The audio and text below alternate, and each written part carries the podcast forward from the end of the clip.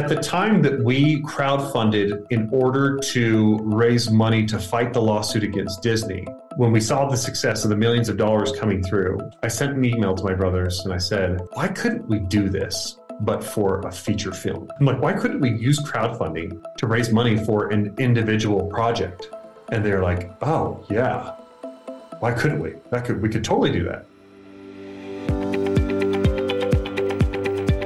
Welcome to Fortune and Faith, a show about members of the Church of Jesus Christ of Latter day Saints and how their faith influenced and oftentimes sustained them as they persevere through obstacles, failures, and challenges on their quest for success. I'm Jason Tang. If you listen to this show regularly, first of all, thank you.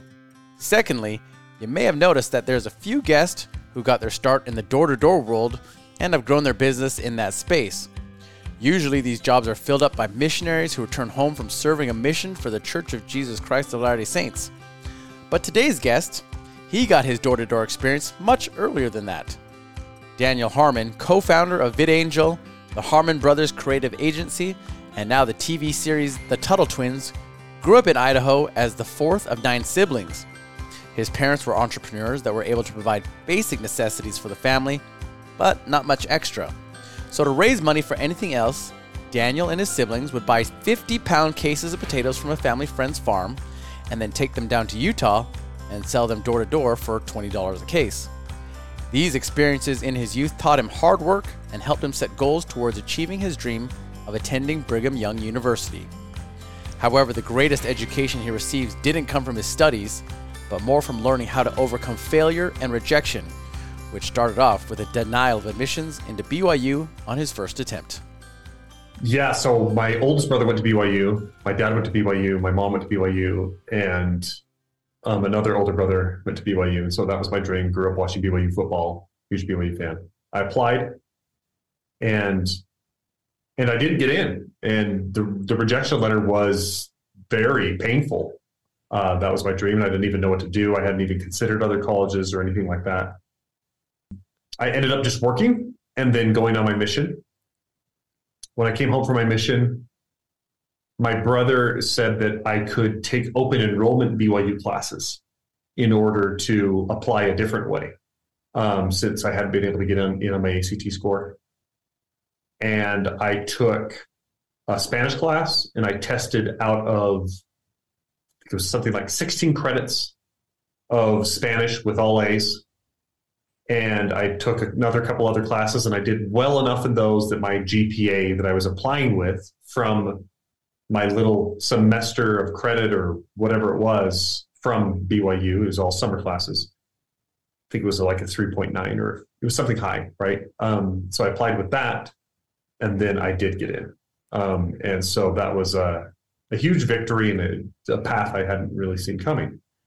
When you get that rejection letter, and you feel like, man, I've had this history of a family who have gotten in and I did not get in. Yeah. Does that make you feel like small or, or not worth it or, you know, that you're not good enough within the family? Like how, how do you process that at, at such a young age? Yeah, for me, it was a very damaging mentality that I went into of comparison. And comparison is great when you apply it to yourself, yourself versus your yesterday self and your week before self and maybe an hour before self. That's all great. Comparison to another person is almost never helpful, and it seems to be mostly a tool of the adversary um, of just of Satan to get in your head and to hold you back from progress. And so um, yeah, it was it was very much like, oh, I didn't live up to a standard, and even even my own dreams on top of that. But it was a hard failure to deal with, and I hadn't yet learned the lesson of the fact that failure is the path to success and isn't getting in the way of your success. It's actually facilitating your path to success. Because the path that you're on, you're like, this is great. You're at BYU but the the pattern continues in other ways, right? Where you, where you have yeah. other failures that you've got to well, deal for, with. For me, in particular, even at BYU, I go and my older brothers had both sung in the BYU men's chorus. I love the BYU men's chorus. I love choral music. Uh, I love singing. I was in a in a an ensemble in my private school during high school, and I went and auditioned for men's chorus and was I didn't even make it past the first round. Like it was not a great audition. I don't think I had very good pitch. I didn't open up very well. I, there was a lot of different things kind of working against me. A, my nerves. B, my probably my own fear of failure, and then just missing some skill sets, some techniques I hadn't learned yet. So that was a failure. They told me, well, if you really want to get into men's chorus, you should go and apply. You should go to the University Chorale, which was an open enrollment music course, and you you learn a lot more choral technique. You learn a lot more sight reading. You learn just a lot of different musical skills that I hadn't mastered at all at that point. Uh, and how to really open up and sing from your diaphragm and not from your throat and those different kinds of things and I went and joined that, and it was a it was a daily class. Um, I think it was like four o'clock or five, five o'clock or something like that. And went every day, and it wasn't a ton of credit. I think it was only like a half credit or, or, or, one credit for for not a ton of school credit and for a major that I wasn't even going into into music. It was a lot of investment, but I, I learned a lot of vocal technique there. Um, I, I improved a lot in my singing and I went back a year later after performing in devotionals and in different settings. And I applied for men's chorus. And I got on past the second round. And this time it was with, um, actually, I don't even know if I had a first round. I think this time when I applied, because I'd done University Chorale, I went straight to the director, Rosalind Hall, who, who no longer, um, I think, uh, directs the men's chorus. And I, I think I picked a better song for myself. I did the Star Spangled Banner, which was uh, near and dear to my heart. And my vocal cords really opened up and stuff. And she listened to me and she's like, this was really great and was encouraging and tried a few different things with me, tested my range. I felt good about it. And um, when I went back and looked at the list, I had made it under the second bass section. And it was just a huge achievement for me. And it only, I only sang in the men's chorus for a year, but it was just, it was cool to realize, okay, once again, I'd overcome this obstacle and had and had learned because of that failure. And even in school there, it didn't stop. I, I applied to the animation program. So BYU's animation program is world renowned at this point. It is, I, I, think they're always in the top one, two, or three. I think wow. there might be one right now, where they're constantly getting recruited now um, by Pixar and DreamWorks and these giant animation studios. At the time, they were starting out a little bit more, but they were getting a pretty good reputation because they had, I think they've won a couple student Emmys. They only take like 15 to 20 students a year and they oh, wow. and they have you develop a portfolio. And I went and tried to figure out how to do this. And I took a couple of pre-animation courses. I developed a portfolio to submit, and I got the letter back, and I was rejected. But I was told you were in our top percentile that was rejected. Why don't you try again? So there's a, a handful of students that, that, they let apply again. I did it again. I tried to improve on my portfolio, and again I came up short. And it was it was pretty devastating at the time. Like I, I had thought animation was my path. I loved you know I loved Pixar. Um, I loved Walt Disney animation, and I very much followed that. And I felt like that was the path I wanted to go down. In hindsight, though, I I was not one of these people that just draws all the time. And my competition was very much people that just are drawing nonstop, literally like drawing during sacrament meeting. At the time, I kind of judged that, like, why can't you just focus on the talks and and absorb it? You're there in church, be in church. But I realized even for some of these personality types where there's a certain kind of ADD where you can really only focus if you're doing something else at the same time. And so for for a lot of these artists, it's it is their way of listening to the talks. It's like I'm just going to sit there and draw the speaker, and then I'm going to be much more in tune as opposed to my mind wandering all over the place, right? And um, I not that that necessarily has to be the case for someone that's getting into the animation program, but you need to draw a lot more than I did. And for me, it was like kind of work getting to my like hour a day or my two hours a day of drawing. And again, going against people that have just been drawing their whole lives and, and knew nothing different, and that's all they ever wanted to do. And my interest was more in the art and the 3D side of it, and that was just kind of getting going. and um, there weren't as many like technical kind of computer type jobs with it as much as it was if you if you can't draw you can't get in. So i ended up not getting in but then i found another major that they teach at byu which is advertising. And speci- specifically they have a creative track. And my mom i don't know how she came across it but she had a conversation with someone that learned that byu has an advertising school. And I went over to the professor. His his name um, that that started the program at BYU is Doug McKinley, and I told him that I was really interested in that. I've always loved advertising. Like when my mom, when we would watch Monday Night Football back in the day, she would always turn off the TV during the commercial breaks and make us clean. And I was, I just hated it. I hated it so bad because I. You want to watch the commercials? I wanted to watch the commercials. I loved the commercials, especially of the '90s era. Some of those commercials were so great. Like, um, I mean, you know, I, am a Latter day Saint and I don't drink, but the Bud Light commercials were really right. good. they were really funny. And, you know, I could remember things like the tangy zip of Miracle Whip. I, there was one time when my, my siblings, one of my, my older brother, he grabbed me and said, Daniel, come here. He blindfolded me and took me into the kitchen, didn't tell me what was going on. And across the way was my cousin, and he had an empty jar and a spoon in it an empty mason jar and a spoon, and he just went clank, clank back and forth with it. He's like, "What's that?" And I said, "That's the Miracle Whip ad."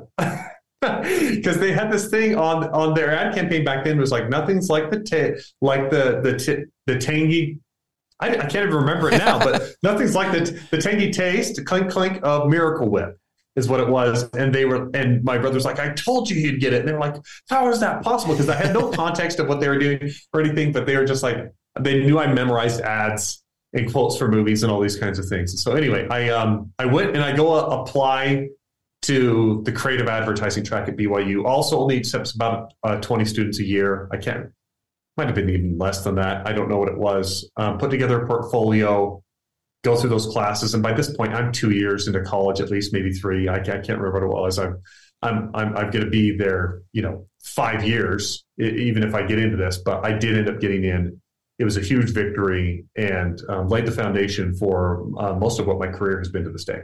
Right. So you, now you graduate with the advertising degree.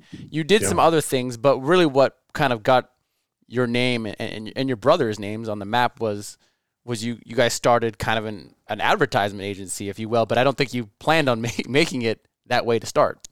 No, not at all. I mean, I I started out in the ad industry, graduating from BYU. I worked at a couple of big agencies in Chicago, DDB Chicago, worked on campaigns for things like the Chicago International Film Festival, for McDonald's, for Dell Computer, for um, some big brands like that. But then I went and worked at um, a big agency, design agency there called VSA Partners as a copywriter, and I worked on GE Healthcare and and uh, Harley Davidson and some some big brands like that and learned a lot about design work and, and, and those kinds of things. And I, in 2008, when the financial crash happened, the housing market um, popped.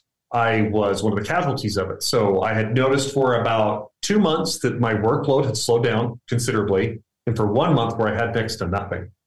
And so when they pulled me in and said, We're downsizing you, like it wasn't a shock at all, and I was also at a place where I was unhappy with the job because of what it required. I would get up in the morning. I lived in Naperville. Anybody anybody that's familiar with Chicago, it was it was an hour and a half commute mm. between getting on the metro train and going down to downtown Chicago, and then getting on the L train and circling around down to close to Soldier Field where the Bears play and that is where my agency was. And so on a good day, I got on the I got I left the I left for work at 7 a.m. and I got home at 7 p.m. So 12 hours, and then I had young kids at the time, and so they would be in bed when I left, and they would be in bed when I got home. And so it was it was a, it was a really kind of a tough time, and the the commute was kind of killing me. Got a lot of great reading done, but but I was not I, I wasn't super happy with that. And so, in some ways, as devastating as it was to lose my job, it was a little bit of a relief and a little bit of a tender mercy from from the Lord to kind of open up a new path. And so, my wife and I, we moved out of our apartment and moved up to Wisconsin in the basement of her parents while I was looking for a job, and no one was hiring. Like no one in the ad industry was hiring at all. And I had to take a sales job. And that was at a at an interstate all battery center in Appleton, Wisconsin. Had a really great boss, really learned a lot about the people I was working with.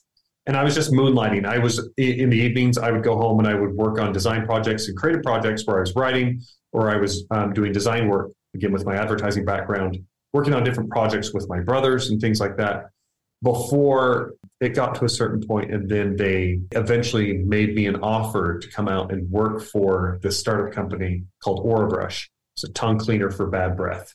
And um, it, it was made famous by youtube and a bunch of the work that we did on there. And um, i my wife and i ended up accepting the offer and moving out to utah to be an art director um, at orabrush. So out of that failure of the the 2008 crash and transitioning over to sales which wasn't my first passion, I was able to actually transition and find a way back into marketing and advertising, which was much more much more where my heart was.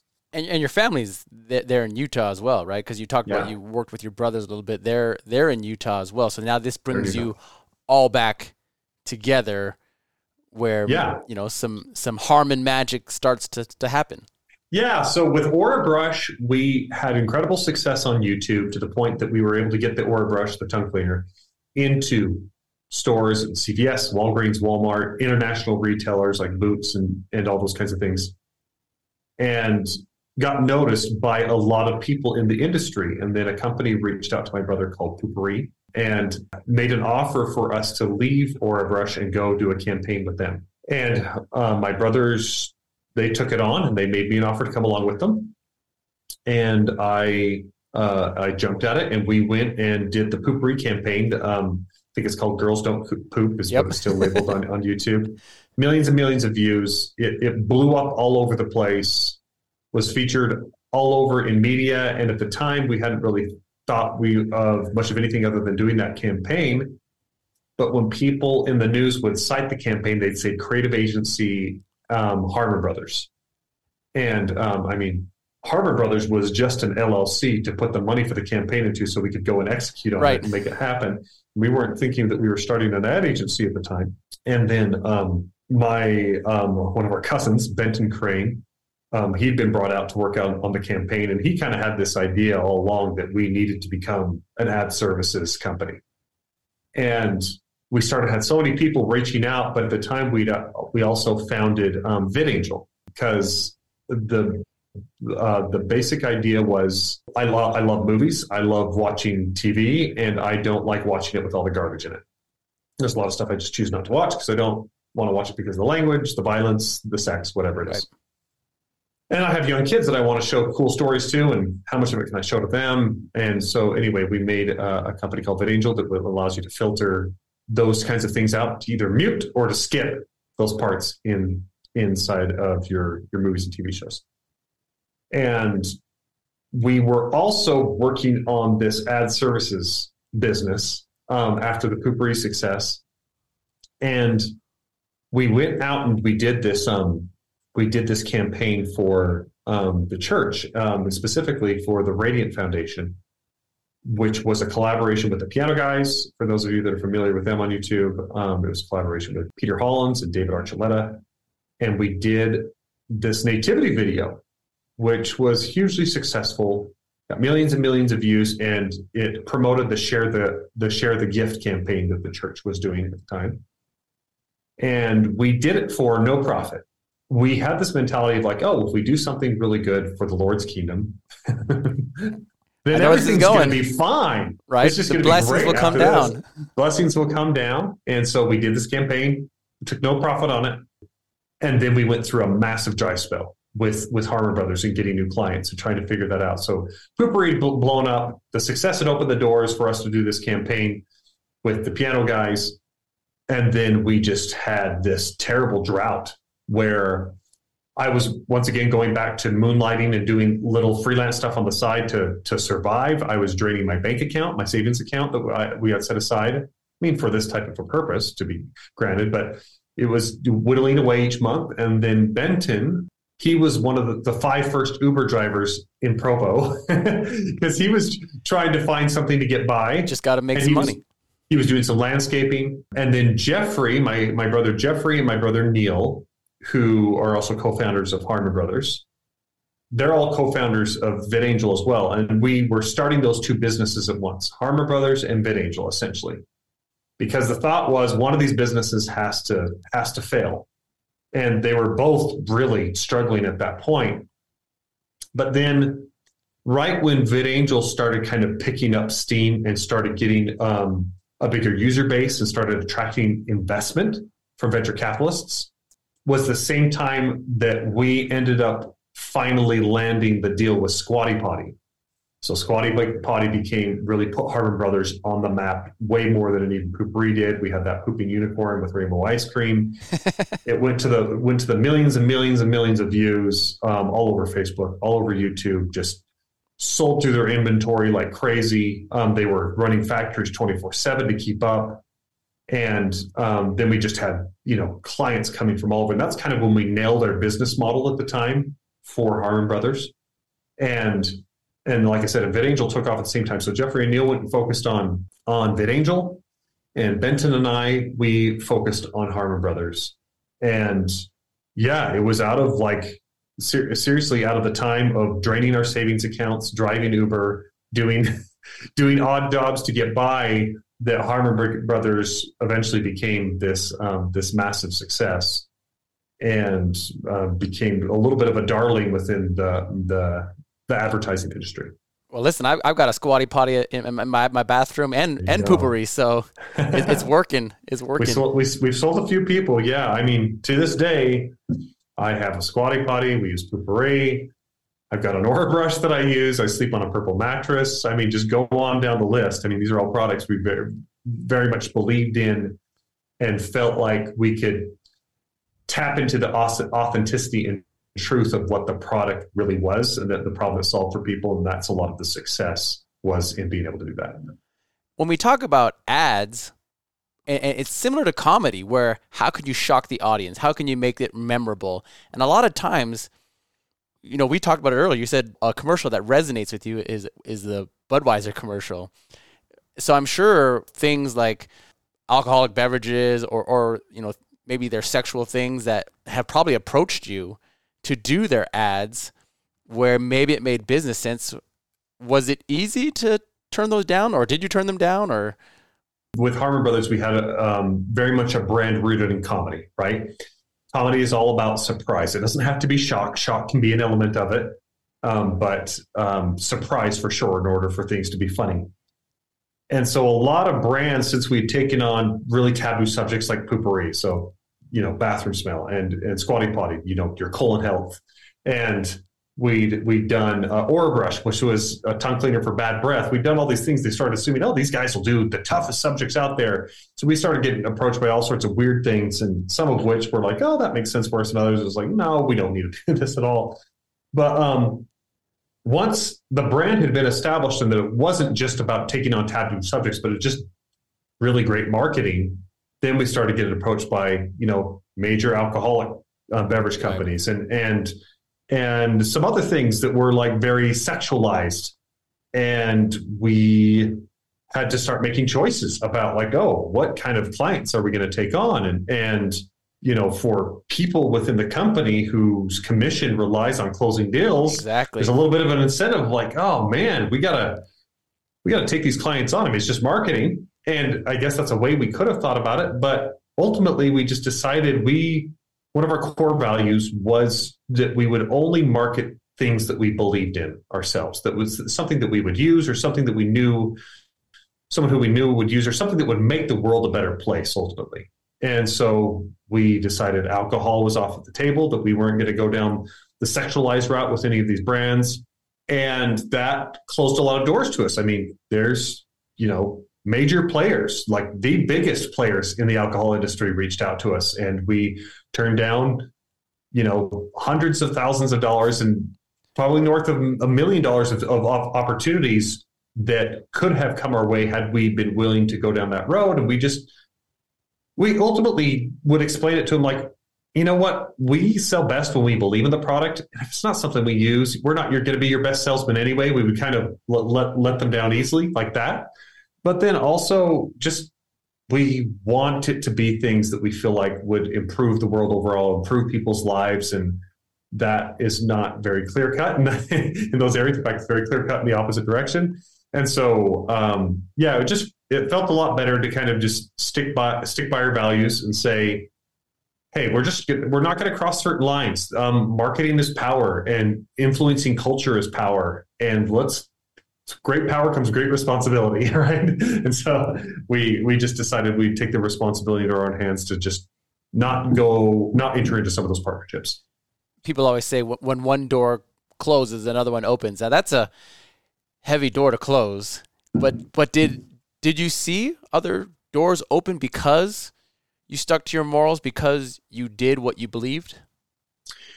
Yes, I think so. And I don't think we could ever track it necessarily monetarily, but people could see that we had essentially a code of ethics that we that we stuck by, and I think that attracted different kinds of entrepreneurs and business partners to us, um, and that was very advantageous. Um, I don't know that we actually ended up better off financially for turning those things down, but at the end of the day, it doesn't matter, right? Those those kind of outcomes are more to the Lord than they are to to us, and um, it's a little bit more about you know uh, what's what's the price on your soul, right? right. What's, the, what's, the, price on your conscience? And um, we just felt like we wanted to wanted to stay true to to ourselves in that way. And I think that's a, so such an important um, way to look at things because the world measures everything by money. Yeah, but that's not always how true success is measured. And then as you see, you know, both businesses now have taken off.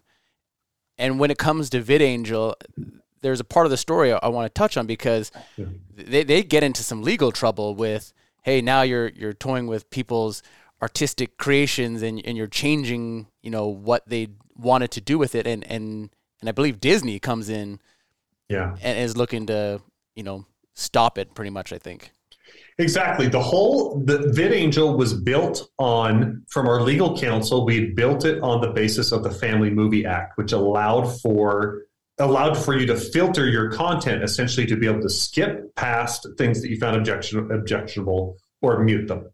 And so it was all based on that and um, essentially a sophisticated remote. People already do this, right? It's just like, oh gosh, here, here they're starting to kiss and take off their clothes. Let's go ahead and hit fast forward, or, or like you know, there's these moments where the parents are watching a movie and they know here comes an f bomb or something, they mute it, or or whatever language it is, and depending on the age for the kids. And so that's all the technology was. But um, Disney ended up coming after VidAngel and didn't have really any interest at all in um, them being able to filter their content and it wasn't just Disney. It was it was uh, Pixar and it was Warner Brothers and Lucasfilm and there was a bunch of others. And I think the main reason behind it, and Disney's primary interest was likely, if I was to theorize, was they were kind of the family brand. And if you could go and filter any content you watched, then it leveled the playing field a lot out there with what was available. And so they, I think they want to be the, the authority on stuff. And they don't like the people the, the, thought of people picking and choosing what's in their art. Art, art artists don't like it from the standpoint of right. like they're kind of purists. And if I'm if I'm to go put on my tinfoil hat for a second, I think they also there's certain messages that they want in there. There's certain there's certain power and influence that they want media to have on the culture. And if you're filtering some of that out, then does it have that same kind of impact that they're looking for? You know, that's that's a little bit of I, I, think where there are some who have more of that kind of an interest. I don't think it's most, but I think there are some that that maybe is a little bit what drives them. But at the end of the day, I uh, the, the in, Disney sued VidAngel. It ended up being a legal battle that was drawn out over years and years. We went we went did crowdfunding for VidAngel and raised somewhere in the neighborhood of twelve million dollars in order to go fight fight the cam- campaign to the Supreme Court was the objective. And we go through and found out that Disney does not play nice. Um, in in in court, they will. It's not as much about what the law is; it's much more about who's going to win this thing, right? It's much more about the legal positioning and all that kind of stuff. Um, and what I mean by that is like games and things. Well, and, and they and, probably have a lot more backing. Even with your crowdfunding, they probably so have a, lot, a lot more backing yeah. in terms of dollars. Yeah, they're fighting on their side to be fair for what they believe is right as well, right? And so it goes through the court system and ends up being a ruling that comes down. It does not go in VidAngel's favor. It doesn't ever get to the Supreme Court. It goes. It's a. It's the biggest copyright ruling of all time. It's over sixty million dollars that lands on the head of, of VidAngel. And this whole time, I'm just thinking to myself, "Boy, am I glad I'm in Harmon Brothers and not over VidAngel." I'm glad I'm not my brothers this my time. Brothers. I'm not my brothers. Yeah, it was a tremendously stressful time for them. Took years off of their life for sure in in in going through all that and fighting that battle.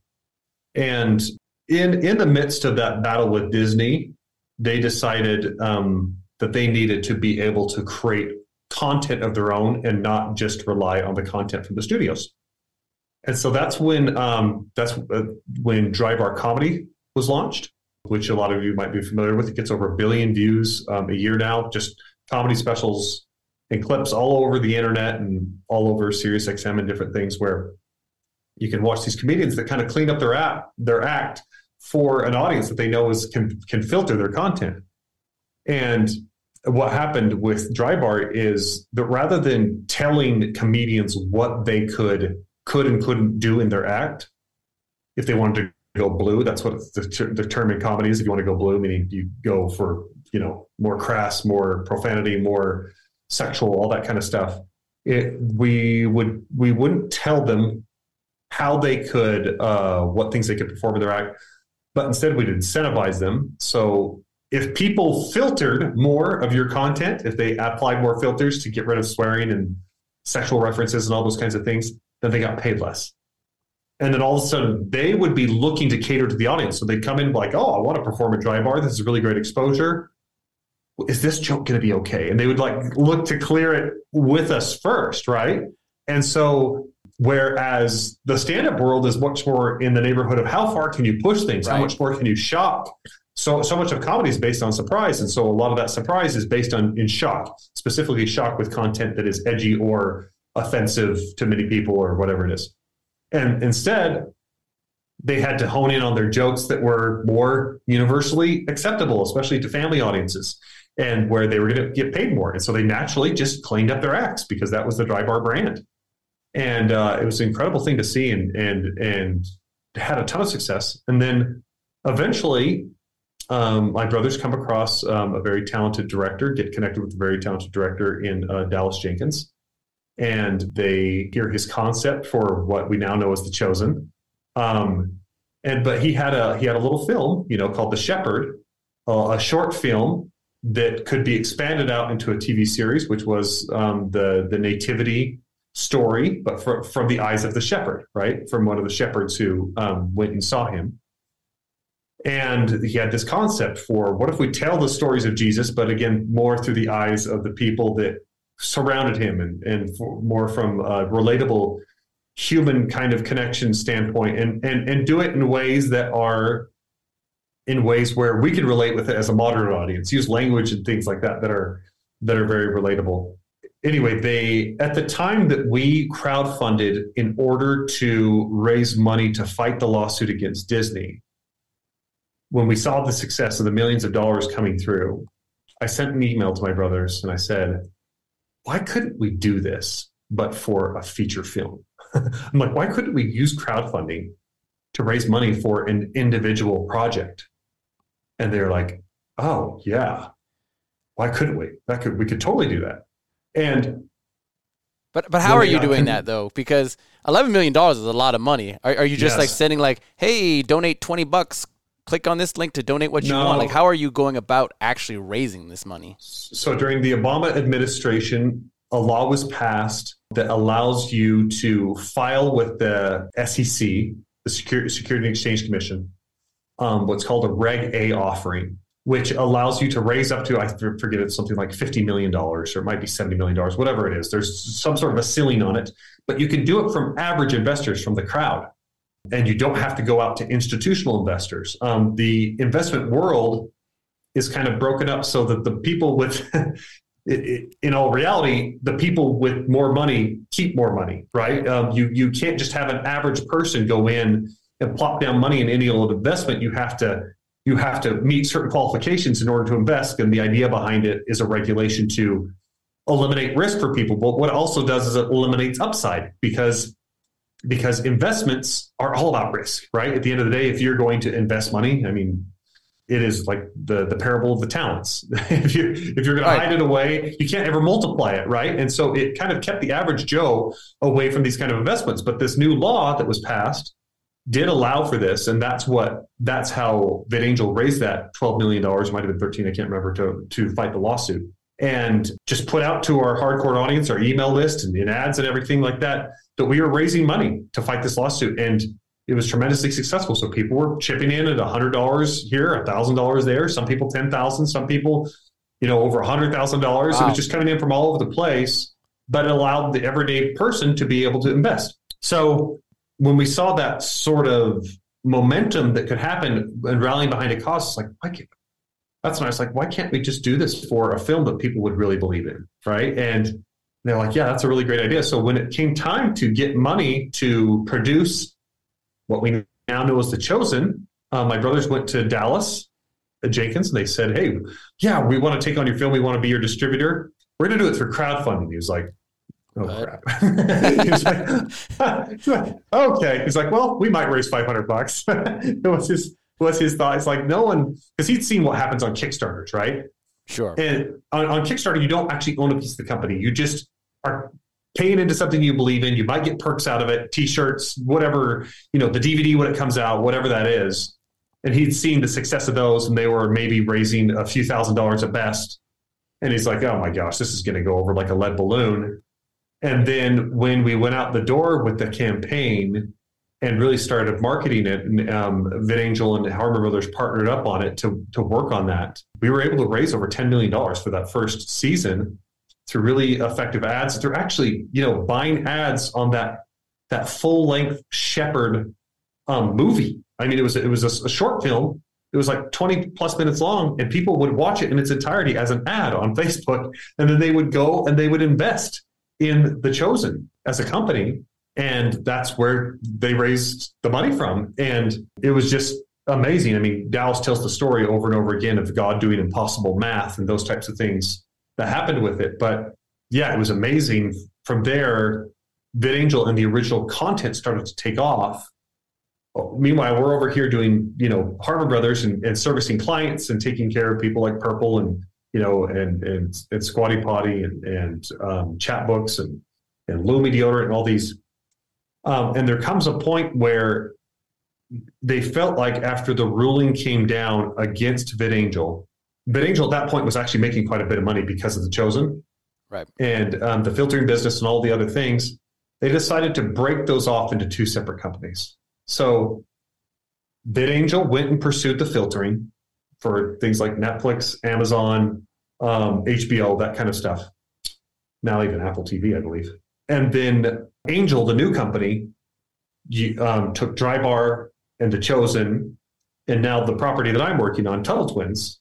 And the Tuttle Twins is an animated show you created based off a book series. So how does this come about? Because as a creator, you essentially have a blank canvas to go off of. Why did you decide to focus in on this book series, which is a more entertaining way to teach children and even adults the principles of, of freedom and economics? I have a friend named Connor Boyack. He has authored, I think, over 40 books to this point, maybe 50. He wrote a series called The Tuttle Twins. It ended up selling really well because it taught principles that are basically being lost from schools and from culture kind of constitutional conservative principles of freedom and economics, things like rights to life, liberty, and property, entrepreneurship, the golden rule, free markets, inflation, um, all these types of, uh, of subjects that weren't really being taught to kids and aren't being taught in culture and schools at large.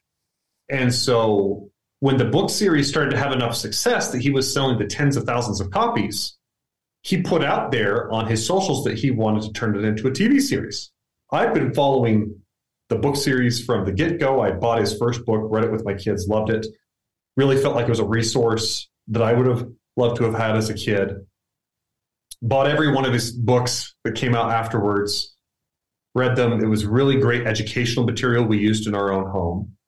And then when I saw that he wanted to turn it into a TV series, then um, uh, Benton, my my partner and I, Harmon Brothers, we reached out to him and said, "No, we want to turn it into a TV series for you. Like we know how to do content creation. Let's let's make this happen. And, and my brother Jeffrey was pushing for this for a while, and I couldn't kind of wrap my head around it at, at first. But then I started to think of what we do at Harmon Brothers. So much of what we have done so well is use comedy and entertainment and really engaging characters and storytelling to tell complex stories of products that aren't known. Right? It's it's it's really educational and entertaining at the same time. And I was like, that's kind of what this book series needs, right? It's, it's very educational, but I think it needs to be something so entertaining that kids want to choose it over their options of other entertainment, like kind of a a, a magic school bus kind of a, a vibe, you know. Um, and so we reach out to Connor. We've been longtime friends, mutually admired each other's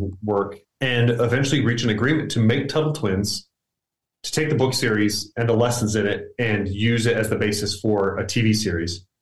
And so we we are going to do it on the Angel platform. We go through the crowdfunding and we raise we raise some initial money. Um, my, my brother Jeffrey was the first investor in, and Connor was the second, and and we ha- uh, were able to pull together enough money between um, a bunch of us to sort of make the pilot episode, get to bring together some higher uh, some talent for character design and different things like that, and make sort of a proof of concept. And we make this um, animatic. So it's a the first the pilot episode is is twenty or twenty two minutes long. I can't remember. And um, we do an animatic. So it's just a collection of storyboards and temporary voices and stuff to be able to communicate the idea. And then we put that up and go to raise raise uh, do crowdfunding on it. And we were able to raise three point seven million dollars from the crowd uh, across two rounds, which was a world record at the time uh, for um, a kids' TV show.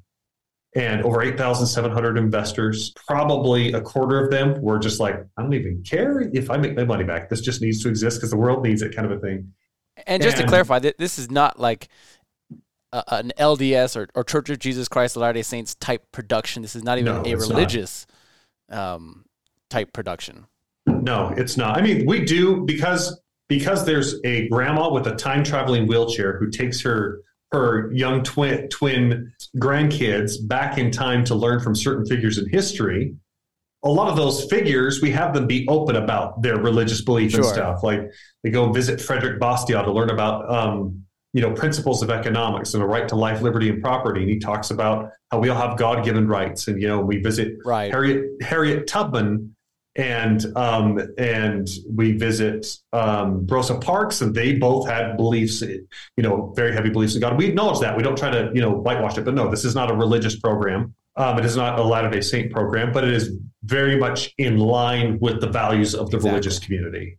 And it just goes over sound economic principles, teaches about how inflation comes about. And we just had a lot of success in being able to raise from the crowd and then we um, had some other additional private investors that came in, and we were able to fund the first season. It's 12 episodes long. The last season, the last episode or finale released last year, I think in November. It's all available for free on the Angel app along with The Chosen um, and a lot of other great content they have on there. And uh, we just started releasing season two right. um, now, uh, just this week, actually, as of this recording. And it's really cool because it's really cool seeing parents rally behind this. It's great because it's starting conversations around the dinner table. And we have parents over and over and over again. We hear parents saying, I'm understanding stuff that I never understood before. Like, I believed in these things, but I never knew how to articulate it or break it down into a way of critical thinking. And now my kids are understanding this and we're talking about it and we're diving into it more and that it's really become a co-viewing experience for um, for parents and kids because we've got a bunch of comedy. It's kind of we're kind of following a little bit of the Pixar model where we've got a bunch of one-liner kind of jokes that go right over the heads of kids, but then work really well for the parents. And then a bunch of you know slapstick humor and stuff that's kind of like Phineas and Ferb a little bit too.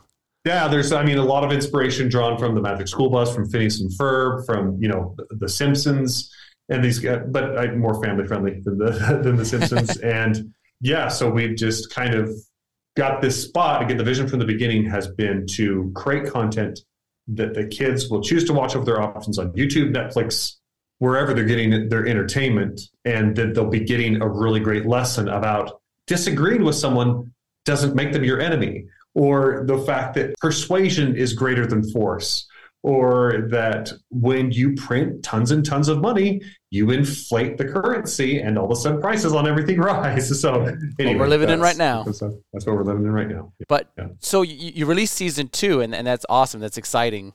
Is the is the plan to continue this like The Simpsons, where it's been going 30 seasons plus? I mean, yeah, we just want to go one more up, one more season length than The Simpsons and set the new record. No, um, no, I mean the the idea very much is this: this show has the legs and is dealing with a subject matter that is always going to be refreshing itself. That it can last for you know, season after season after season, but it can outlast my involvement in it. That would be the goal is to set it up to do that. And, you know, it's one step at a time to see, you know, how much momentum we can get. Our goal is to reach 100 million kids with the ideas of freedom. So that needs to go way beyond the United States. We find a lot of people throughout the world that are very much yearning for relief and freedom from oppression and from uh, either very communist type governments or uh, fascist or socialist or whatever it is, where they're they're authoritarian forces at, at hand in in their lives and in um, the policy making in their governments. They they're very hungry for this message, and so we're getting it translated and dubbed into Spanish and Portuguese and and other languages to come. And but the idea is to reach 100 million kids with these with with all this. It's not about an election cycle or anything like that. It's about what what can we do to essentially give a foundation of these principles in the hearts and minds of kids so that in 10 and 20 years from now they're going out and really affecting change in their own communities yeah and you, you and your brothers have have done some pretty incredible things here with the business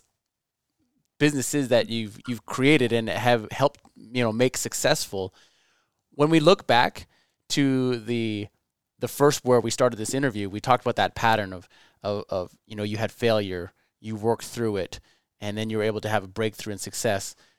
With hindsight, what have you been able to learn that has helped you to where you are now from those experiences? Every experience that God allows us to pass through can be turned to our good and is intended for our good, that He allows all those things to be intended for our good. And whether or not that ends up being the case is is more dependent on how much are we turning to him in the process how much are we continuing to praise him in good times and in bad i mean so much of the training and the culture in the church is that blessing equals i'm going to like it and it's right. just it's, it's just not, not the case no there's trials are blessings they are and granted, I'm not talking about like we can go out and make a whole bunch of mistakes and suffer the consequences from it and be like, well, those are all blessings. I'm not saying that. I'm just saying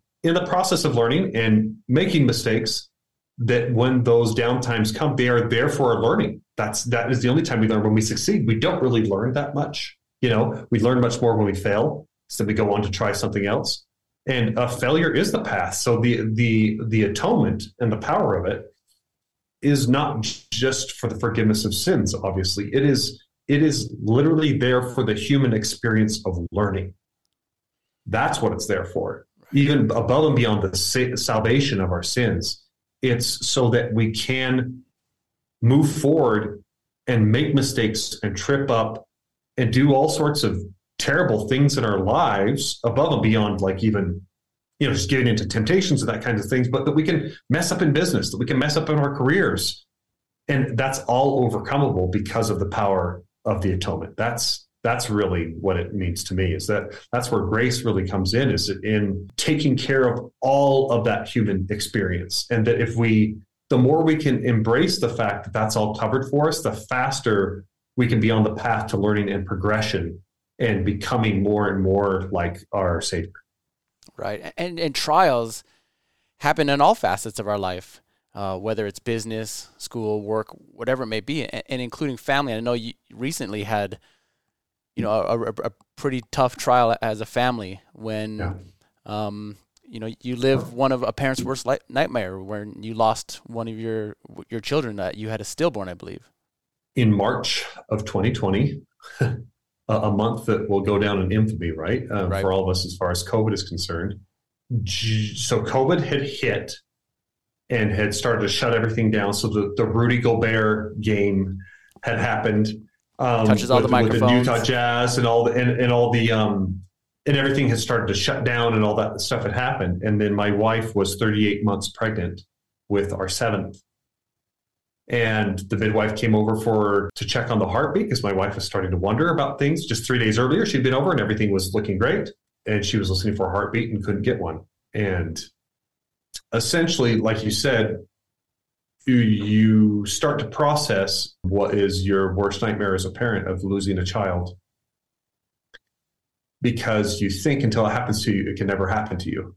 Um, you think that's only something that happens to other people, and you even, admittedly, when you hear of that happening to other people, you almost thank the Lord and are grateful that that wasn't you. and we went through all those stages of grief and all those things, and yeah, we had we had a stillborn at thirty at thirty eight weeks, and we decided to give her the name of Grace.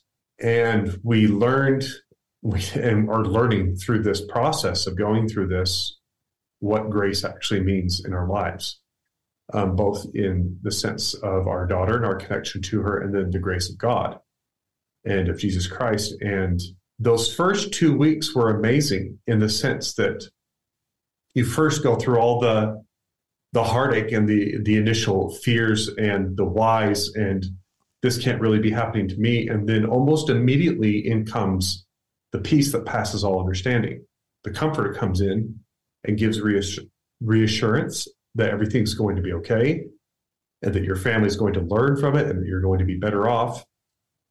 And and then those two weeks are gone, at least in our experience. And then at some point, that constant peace that you have leaves and it kind of helps you through that first sort of traumatic stage of it. And then you have to get get down to the day-to-day living with it and really tap into and turn to god. And um, even more than you ever have in your life. In that process i feel like i've drawn closer to my savior than i ever have before. And i have um, had to go through uh, admittedly more struggles. Like grief grief brings up it's it's like a it's like a dredger that, that they scrape along the bottom of a river or an ocean or something like that. It it brings up all sorts of emotions and things like that. You didn't even know were there and it's it's done that for our marriage. It's done that in our family. And so it wasn't just dealing with the passing of our daughter. It was it like turned our whole family upside down for a time. And it's been that way for um, a couple of years where we've just been going through some really hard stuff. And, and at every opportunity I have to say to myself, am I going to turn against God for this? And am I am I going to ask, am I going to say, no, this isn't this isn't the right thing for me? This this thing that I'm going through, no, that other stuff is fine, but this isn't the right one. Or am I going to say, am I is there something I can learn from this? Is there something in myself I can change? Is there a way that I can rely more on God and have more faith in Him and not be so controlling of the outcomes and understand my stewardship as a child of God and as a priesthood holder and as a husband and father is more of the turning to him and leaving leaving things to his will and his outcomes more than it is me controlling things. And that process has been very eye-opening. I've had to learn more about charity in this time period and what that really means. I, I've been, I've always been an obedient person. I think that's probably can come across in some of the things that I've talked about here. I've always been a person that's been really good about following the rules. But then if we don't have charity, we don't have anything, right? And so I've had to learn what it is to obey out of the love of my heart and, and to really keep the two greatest commandments of loving God and loving our neighbors, ourselves, where it's flowing from the heart and not so much because I'm trying to check boxes and i feel like those are experiences that i never i never probably would have had the same way had i not gone through what we've gone through with with with losing a child and i mean if you were to ask me to this day if i could turn it around i'd still probably say i would take it but i don't know if it would be good for me i there's god allows us to pass through everything. He allows us trials. He packages up our blessings in the form of some stuff that's just really, really hard. Following Christ is the easiest path. And that rarely means it's going to be easy, if that makes any sense. It's one of the great ironies. It is so much easier to follow Jesus and to keep his commandments than it is to go after the things of the world. But that doesn't ever mean it's going to be easy. you know, it just, there's going to be so much hardship in it. But that, it, it I, I think it's Neal A. Maxwell that would said something like, "Yeah, let me be like you. Let me let me go into your presence. Let me let me have all these attributes that you have. But I don't want to go through any of these things. The acting, the teaching, and the forming, and the chiseling, and the and the making and the becoming of it. You know, I don't want to go through any of that. Just just give it to me. and I think that sometimes what our expectation is with I don't know if there's culture, I don't know what it is, or that's just the way we think of in our heads. If I do the good things, I'm going to get the good blessings. Yeah, that's all true do you know what those good blessings look like? because they don't they don't always look as good as you think they will. At least your definition of good, right? God's God's ways are not our ways. I'm super impressed with with the perspective you have, and I know it's been like you said three years now, so you've had time to process grief, and you're still going through that. It's hard for me to imagine having never gone through something like this, or even I have a friend who lost their husband in a very tragic car accident, and to say that I'm going to learn something from this. I'm going to be better because of this. In, my mind, I'm like, well, wouldn't it be better if she just had him still? Wouldn't it be better if you just had your daughter still? Mm-hmm. But you're able to still see that this this could actually be something that is blessing you. I mean, where where does that come from? Is that is that us telling ourselves a story to make us feel better, or do we actually feel and believe that? Yeah, you asked the right question. It really boils down to where is our faith? Where do we really have faith in God? And I think for another friend of mine who had a wife who passed away from brain cancer, passed away at 34 years old, I think, four kids. Again, the same kind of thing, a coworker of mine back in the Orabrush days. And uh, I went to her funeral and her father spoke at the time, and he said something that stuck with me ever since, where he said, and I'm going to paraphrase him. He said, Our faith is in Jesus Christ, and it is not dependent on outcomes. And I, I want to put a caveat on that. Obviously, we are to follow the fruits, right? God tells us about in our actions, look at the fruits. But at the end of the day, we have to have faith in eternal outcomes, right? It's not about temporal outcomes. It's not, not necessarily about outcomes in this life.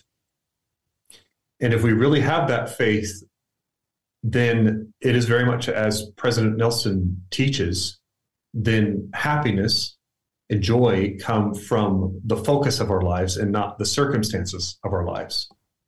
And it just takes tremendous faith. It's like faith, your faith how do we think faith stretches? if we don't have enough faith right now, how is it ever supposed to stretch and grow? You know, things things stretch when they're pulled on, when they're put under pressure, when they're when they're grow. When that's that's how our muscles work. That's how everything in life's work. It has to go through a pain painful process of breaking down before it becomes a new thing. And that's the way we're gifted this faith is through these experiences, and we you know, there's the old joke of don't ever pray for patience because the right. Lord, will, you know, the, the, Lord will give you all sorts of experiences to teach you patience. And, That's it by patriarchal um, blessing. So great. Thank you. Thank you. I, I don't, I've always considered myself a patient person. And so it's not one that I've even felt like I need to pray for. But for me, it wasn't patience. It's that I needed to learn real faith. I needed to re- learn real love.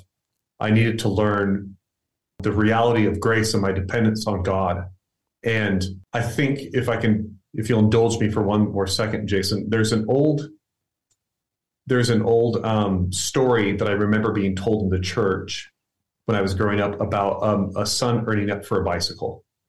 And he goes and he earns and earns all summer long. And he goes to the store to, to make the purchase and he comes up short. And the father steps in and says, I'll pay the rest for you. And it's used as sort of a metaphor of God saying, I'll step in and I'll take care of the rest. Well, it's it's nice, it's serviceable in some ways, but I think it's a little bit I think it's a little bit um, misleading.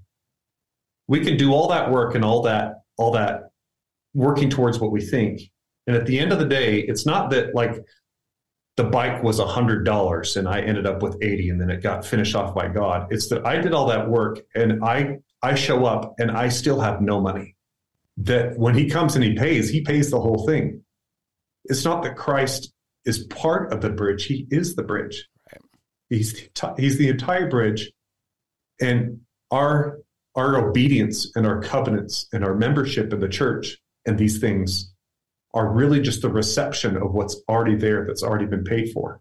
It uh, that that perspective wasn't there for me before, and I, it's not that I I'm any less obedient or do, or doing anything like that. Now, with this perspective, it's not that I don't believe that we want to continually work and obey and shape ourselves being more like our Savior, but it's all really there. It's God has it really all there to us to give to us, and it's not it's not our works that are going to save us. It is ultimately, you know, they've, they've talked about that, that scripture. You know, it, it could just as well say, we're, we're saved by grace after all we can do. It could just as well say, in spite of all we can do. Yeah, it's, it's no surprise that the first principle of the gospel is faith in the Lord Jesus Christ. Because yeah. you, without that, it, everything else doesn't really matter. All the actions we do, if we don't yeah. have that faith. Well, well, Daniel, you've gone through ups and downs in your life, and, and we still got more life to live. But when you look at success, we've talked about how the world measures it through money, but how is it that Daniel Harmon measures success in his life? More and more, it's in relationships. In, in my relationship in my marriage, my relationship with my kids, my relationship with my extended family, and then ultimately, am I being a tool in Heavenly Father's hand for good in, in the world. And then ultimately my relationship with my Savior. That's that's really what it's going to uh, going to boil down to. The, all, the, all those other things are hopefully in service of those other ends, and when they're not, then I kind of have to recalibrate myself. But yeah, it's all it's all about the the the relationships, and are we are are we living with God on the daily? Are we are we praising Him through thick and thin? Um, are we turning to Him in prayer like we're commanded to all, all the time? Are we having the faith that we need to? And that is that is that, those are the things that ultimately lead to that love we need to have in our hearts, and that that love is the healing power for all of those relationships. That's Daniel Harmon, co founder of the Harmon Brothers and VidAngel, and currently creator and executive producer of the Tuttle Twins TV show. You can find the show on the Angel Studios app, which is free to download from your App Store on any of your mobile devices. And one thing I want to share from this episode is the faith and perspective that Daniel shares is inspiring in regards to losing his daughter. And it's not like he's all of a sudden healed because of his faith or that he's no longer in grief or pain. There is still a lot of grief, there is still a lot of pain, and there is still a lot of anxiety that he struggles with. But through it all, there is hope and there is faith. And Daniel's faith is not based in temporal outcomes, but a hope in the eternal blessings that a loving Father in heaven promises. I hope you enjoy these stories as much as I do. Please leave me a review if you do. I'd love to hear your takeaways as well. Thank you so much for listening. Please check out our website, fortuneandfaithpodcast.com, and we'll see you next time. New episodes come out every second and fourth Monday of the month.